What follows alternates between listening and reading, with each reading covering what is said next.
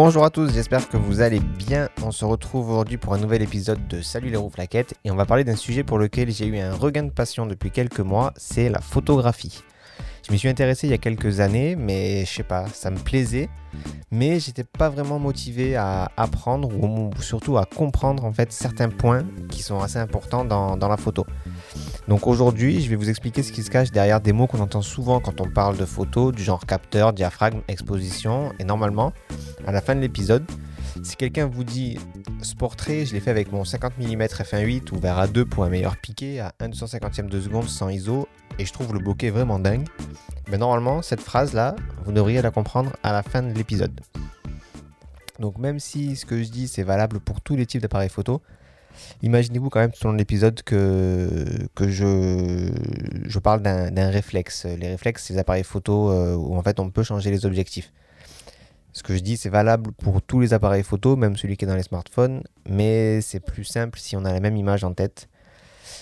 Donc on est parti et on va commencer avec euh, photographie. Voilà, tout simplement pour euh, définir un peu quelque chose d'assez important. Photographie, littéralement, ça veut dire écrire avec la lumière. Donc ça sert presque à rien de le savoir, mais je dis presque parce qu'une fois que vous savez ça, il y a un truc qui devient encore plus évident, c'est que bah, sans lumière, il n'y a pas de photo. Donc vraiment, la lumière, c'est le cœur de, la photographie, et c'est bien de, de jamais l'oublier ça. Donc le deuxième mot qu'on va voir, c'est un des composants de l'appareil photo, et c'est ce qu'on appelle le capteur. En fait, le capteur, c'est la partie de l'appareil photo qui est sensible à la lumière. C'est un rectangle, sa taille dépend de l'appareil, et en fait, sur ce rectangle, il y a un quadrillage de cellules qui sont photosensibles. Donc des cellules qui sont sensibles à la lumière. Euh, mais elles sont sensibles, en fait, pas n'importe quoi de la lumière, elles sont juste sensibles à l'intensité de la lumière. Donc, en gros, ces cellules-là, elles savent combien de lumière rentre, mais elles voient que en nuances de gris. Et en très très gros, pour que les appareils photo puissent bah, voir des couleurs, en fait, les cellules elles sont regroupées par trois. Et sur ces groupes de trois, en fait, bah, devant chaque cellule de, ce groupe de trois, il y en a une où il y a un filtre pour qu'elle puisse voir que du rouge, l'autre un filtre pour qu'elle puisse voir le vert, et l'autre un filtre pour qu'elle puisse voir le bleu. Et comme ça, en fait, donc la première c'est la quantité de vert, la deuxième la quantité de rouge, la troisième la quantité de bleu. Et euh, bah, avec ces trois cellules-là, on a euh, bah, quelle couleur doit apparaître sur la photo. En très gros. Et donc pour votre culture, l'ensemble de filtres devant les cellules, on appelle ça une matrice de Bayer. Euh, il y a un réglage sur les appareils photo qui est directement associé au capteur et c'est ce qu'on appelle la sensibilité. Euh, ce réglage, en fait, bah, ça règle la sensibilité du capteur. Ça se, mesure en ISO et en général, sur les appareils photo, ça commence à 100. Donc 100 ISO. Et à chaque fois qu'on monte d'un cran ce réglage, ben, on double la valeur. Donc 100, 200, 400, 800, 1600, 3200, 6400, etc. etc. donc à chaque fois, on, on, double cette valeur. Mais donc du coup, à chaque fois qu'on monte le réglage d'un cran, donc si on passe de 400 à 800 ISO, en fait, on double la sensibilité du capteur. Le capteur, il est deux fois plus sensible. Donc un, capteur qui serait réglé sur 800 ISO, bah, il a besoin de deux fois moins de lumière pour faire la même photo qu'un capteur réglé à 400 ISO. Donc là, vous pouvez me dire, mais pourquoi on ne se règle pas toujours à la valeur maximale à chaque fois? Et il y a deux réponses. La première, c'est que selon les situations, le capteur est trop sensible. Et si le capteur est trop sensible, euh, bah, la lumière qu'il recevra sera trop fort pour lui et donc la photo sera toute blanche. La deuxième raison, c'est que plus on monte dans les ISO, plus on a de chance de faire apparaître de bruit. Le bruit en photo, c'est ce que vous voyez si jamais vous faites une photo, euh, par exemple dans la pénombre avec un smartphone qui n'est pas trop récent. Ben, vous allez voir que dans les ombres de la photo, il y a des petites taches colorées, des petits bleus, des petits jaunes qui sont là. Et ça, c'est du bruit. Et bien sûr, c'est quelque chose qu'on cherche à tout prix à éviter en photo parce que, en général, ce bruit, même toujours, hein, ce bruit, ça veut dire qu'il y a une perte d'information dans la photo. Donc voilà, maintenant, vous savez ce que ça veut dire prendre une photo à 100 ISO. Troisième mot qu'on va voir, c'est aussi un composant de l'appareil photo, c'est ce qu'on appelle l'obturateur. L'obturateur, c'est le composant qui va gérer combien de temps le capteur va être exposé à la lumière. En règle générale, il se compose de rideaux qui s'ouvrent et qui se ferment. Comme euh, vous, vous mettriez un rideau devant votre fenêtre pour couper la lumière. La seule différence, c'est que bien sûr, les rideaux de l'obturateur, ils sont totalement opaques, ce qui fait que quand ils sont fermés, il n'y a aucune lumière qui passe. Donc il y a aussi un réglage qui est associé à l'obturateur, c'est le temps d'obturation. On l'appelle aussi le temps de pause, le temps d'exposition. Et il arrive aussi d'entendre parfois parler de vitesse. Donc vitesse d'obturation, vitesse d'exposition mais c'est un terme qui est un peu impropre scientifiquement parlant. Trois mots rapidement pour vous expliquer pourquoi je trouve que c'est impropre. D sur T. Ça vous suffit pas? Bon, en fait, la vitesse, c'est une distance sur une durée. V égale D sur T. Quand vous roulez en voiture, vous parlez en kilomètres par heure. Dans la vitesse, il y a une notion de distance qui ne s'applique pas vraiment à un obturateur. Alors on pourrait dire qu'on parle de la vitesse à laquelle les rideaux se déplacent, mais même dans ce cas-là, c'est pas la vitesse de l'obturateur. Donc voilà, fin de la parenthèse sur ça. Le temps d'obturation, donc, c'est le temps qui s'écoule entre le moment où l'obturateur s'ouvre et le moment où il se referme. Concrètement, pour le photographe, quand vous prenez une photo, c'est le temps qui se passe entre le moment où le déclencheur est complètement enfoncé et le moment où la photo est finie d'être prise. En règle générale, les appareils photo d'entrée de gamme, ils peuvent faire varier le temps d'exposition entre 1 4 millième de seconde, ce qui est vraiment très très court, et plusieurs secondes. Là aussi, comme pour la sensibilité du capteur, ça marche par multiple de 2. Et là aussi, donc à chaque fois qu'on monte la valeur d'un cran, on fait rentrer deux fois plus de lumière ou deux fois moins de lumière si on diminue la valeur d'un cran. Le temps choisi, ça dépend un peu de le temps d'exposition qu'on choisit, ça dépend de la scène qu'on veut, veut prendre.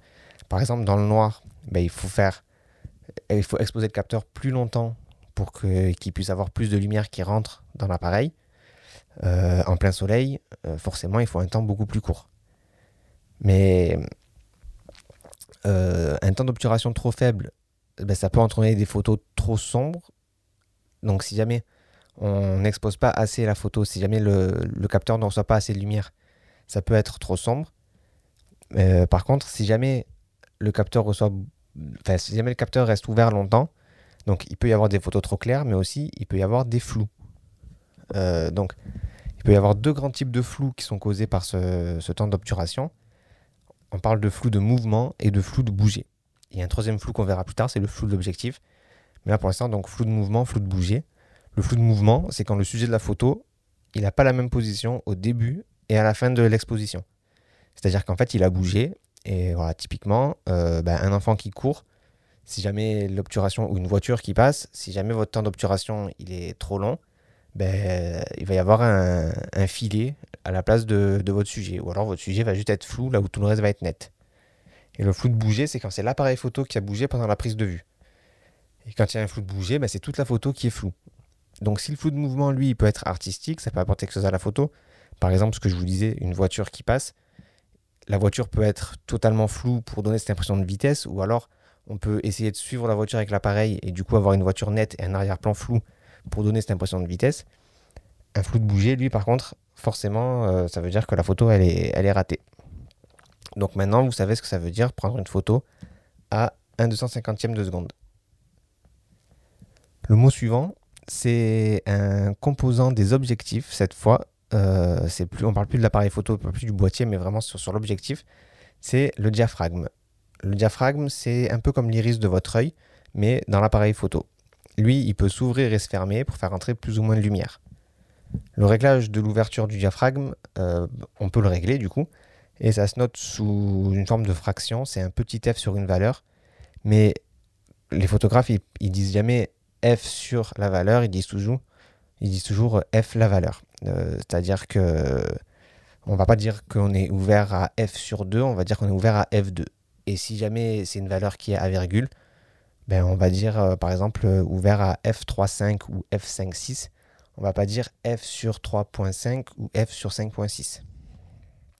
Donc euh, le fait que le fait que ce soit une fraction, en fait, ça a une incidence qui est souvent source de confusion pour les débutants. Parce que une petite valeur, ben, ça veut dire une grande ouverture. Par exemple, F1.8, c'est une très grande ouverture. Ça laisse passer beaucoup de lumière.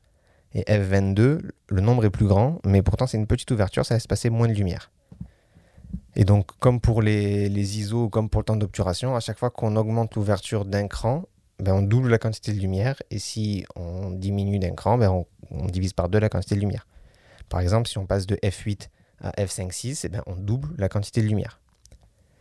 Jouer avec l'ouverture, ça change bien sûr la quantité de lumière, comme je viens de le dire, qui rentre, qui est touché, euh, qui touche le capteur. Mais en plus, ça change autre chose, ça change quelque chose qui s'appelle le plan focal. Alors le plan focal, qu'est-ce que c'est? C'est en gros la zone de netteté de l'image. Imaginons que vous vouliez prendre une, photo euh, et que sur euh, la scène que vous voulez prendre en photo, au premier plan vous avez un banc, au deuxième plan un arbre, au troisième plan une rivière et au quatrième plan une chaîne de montagnes avec le ciel. Un banc, un arbre, une rivière et les montagnes. Le plan focal, c'est la distance de la photo qui sera nette dans la profondeur de votre scène. Pour faire simple, une grosse ouverture, ça fait un plan focal court. Donc avec une grosse ouverture, si vous faites la mise au point sur le banc, par exemple, ben, tout le reste ça sera flou. Si vous faites la mise au point sur la rivière, ben, le banc, l'arbre et les montagnes seront flous, etc. Et à contrario, une ouverture suffisamment faible, euh, ça fait un plan focal très long et du coup toute la photo sera nette. Peu importe où vous faites la mise au point, en fait, tout... enfin, si vous faites la mise au point correctement, ben, vous aurez le banc, la rivière, l'arbre, les montagnes qui seront nettes. Alors la question qu'on peut se poser, c'est pourquoi est-ce qu'on n'utilise pas toujours une petite ouverture? Mais Là aussi, il y a deux raisons. La première, c'est qu'une petite ouverture, ben, ça veut dire peu de lumière qui rentre. Et dans un endroit peu, éclairé comme en intérieur, ben, ça, veut dire que la photo peut être euh, sous-exposée ou peut être noire. Et la deuxième raison, c'est que le flou euh, qui, est en dehors du plan focal, en dehors de la zone de mise au point, ce flou, qui est le flou de l'objectif dont je parlais tout à l'heure, il n'est pas forcément gênant. D'ailleurs, si vous regardez les derniers téléphones, euh, les iPhone 11, les Samsung Galaxy 10 et autres modèles, l'appareil photo, il a un mode portrait. Et quand vous prenez une photo en mode portrait, en général, ça floute l'arrière-plan. Ce, flou-là, il est artistique, il est beau. Ça permet en fait de détacher le sujet, donc la personne qui est prise en photo, du reste. Donc le regard se porte plus facilement sur lui. c'est ce qu'on appelle un bokeh. Donc là maintenant, vous savez ce que ça veut dire prendre une photo à une ouverture à deux avant de, voir euh, d'autres termes euh, par rapport à l'objectif, maintenant que vous êtes familier avec sensibilité, temps d'obturation et ouverture, je vais expliquer un mot technique qui est très important en photo et c'est l'exposition. L'exposition, c'est la quantité de lumière qui entre dans l'appareil photo. On parle de photo bien exposée quand on voit tout ce qu'il y a à voir correctement. On dit qu'une photo elle est sous-exposée quand elle est un peu sombre, qu'elle est surexposée quand elle est un peu trop claire, si des éléments de la photo sont complètement noirs sans détail, on dit que les noirs sont bouchés.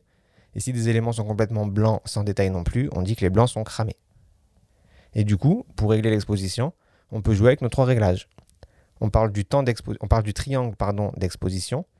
Donc le triangle d'exposition, c'est sensibilité, temps d'obturation et ouverture.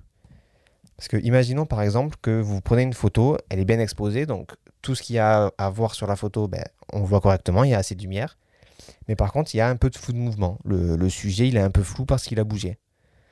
Bon, ben, du coup, je peux euh, baisser mon temps d'obturation de deux crans. Donc, du coup, comme je baisse de deux crans, j'ai deux fois, deux fois moins de lumière qui rentre. Donc, si jamais je reprends une photo comme ça, ben, la photo va être sous-exposée, elle va être un peu noire. Par contre, je peux augmenter d'un cran ma sensibilité et je peux augmenter, je peux ouvrir d'un cran mon diaphragme. Du coup, là aussi, j'ai deux fois, deux fois plus de lumière qui rentre. Et du coup, ça compense. Et la photo, elle est bien exposée. Et comme je prends avec un temps d'exposition plus faible, j'ai moins de chances d'avoir un, flou de, un flou de mouvement. Donc voilà pour, euh, pour l'exposition. On va voir une autre notion importante pour les photographes, c'est ce qu'on appelle le piqué. Le piqué, c'est la netteté de l'image. Enfin, c'est pas vraiment la netteté parce que ça n'a rien à voir avec une mise au point réussie ou ratée c'est plutôt la qualité de la netteté de l'image.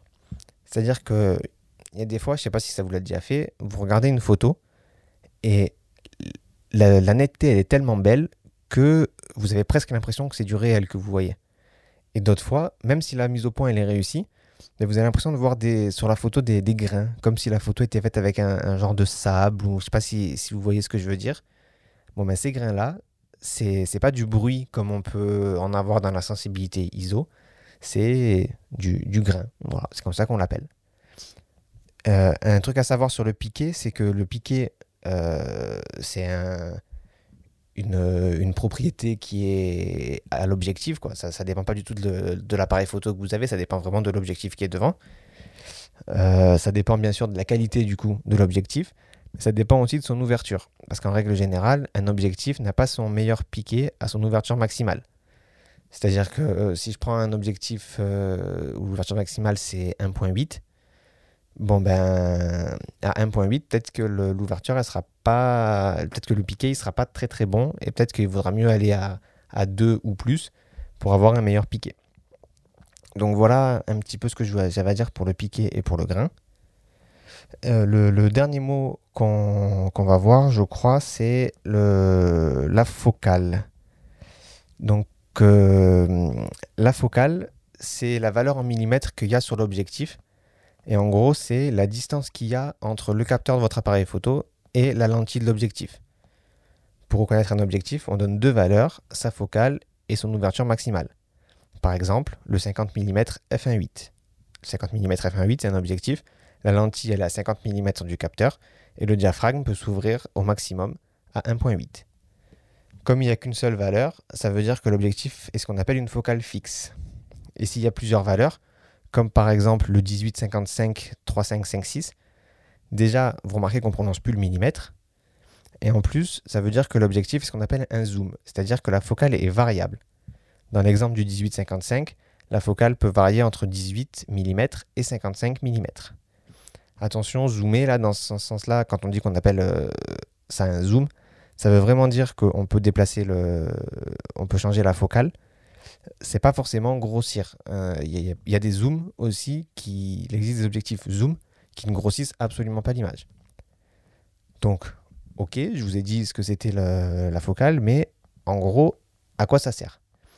Ben, en, très très gros, plus vous avez une focale courte, plus vous avez un grand angle de prise de vue. C'est-à-dire qu'une focale très très courte, ça fait un fisheye, un peu comme vous pouvez voir sur euh, certaines GoPro par exemple, selon comment elles sont réglées. Ou alors tout simplement un objectif fisheye quoi, qui, donne vraiment une vue à 360 degrés. Et plus la focale est longue, plus votre champ de vision est étroit, et ce qui fait que ben, vous allez vraiment agrandir dans la photo et zoomer au sens euh, conventionnel de, de ce qu'on peut entendre dans le, dans le, pas dans le milieu de la photo justement. Donc voilà, courte focale, ça veut dire grand angle de vue, et focale longue, ça veut dire gros zoom. Il euh, faut savoir que plus la focale est longue, en fait, la focale, ça joue aussi sur un, autre facteur, ça joue aussi sur le plan focal. C'est-à-dire que hum, plus la focale est grande, plus le plan focal est court. Et le plan focal, rappelez-vous, on en a parlé quand on a parlé du, diaphragme, c'est la zone de netteté.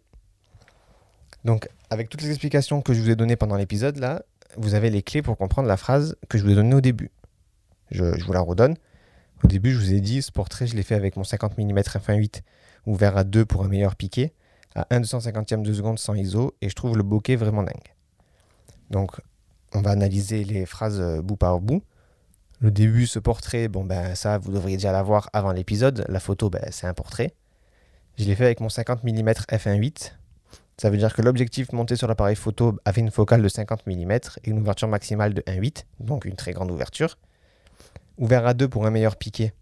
Le diaphragme était ouvert à 2 parce que la photo aura une meilleure netteté qu'à l'ouverture maximale 1.8. À 1 250e de seconde, ça veut dire que l'obturateur a laissé, passer la lumière pendant 1 250e de seconde. 100 ISO, ça veut dire que la sensibilité du capteur était réglée sur 100 ISO. Et je trouve le bokeh vraiment dingue. Euh, je trouve le bokeh vraiment dingue. Ben, une ouverture à 2, c'est une grande ouverture. Donc le plan focal est court, ce qui veut dire que l'arrière-plan est très flou, ce qui est souvent très beau pour un portrait. Donc c'est la fin de cet épisode. J'espère que ça n'aura pas été trop d'informations d'un coup.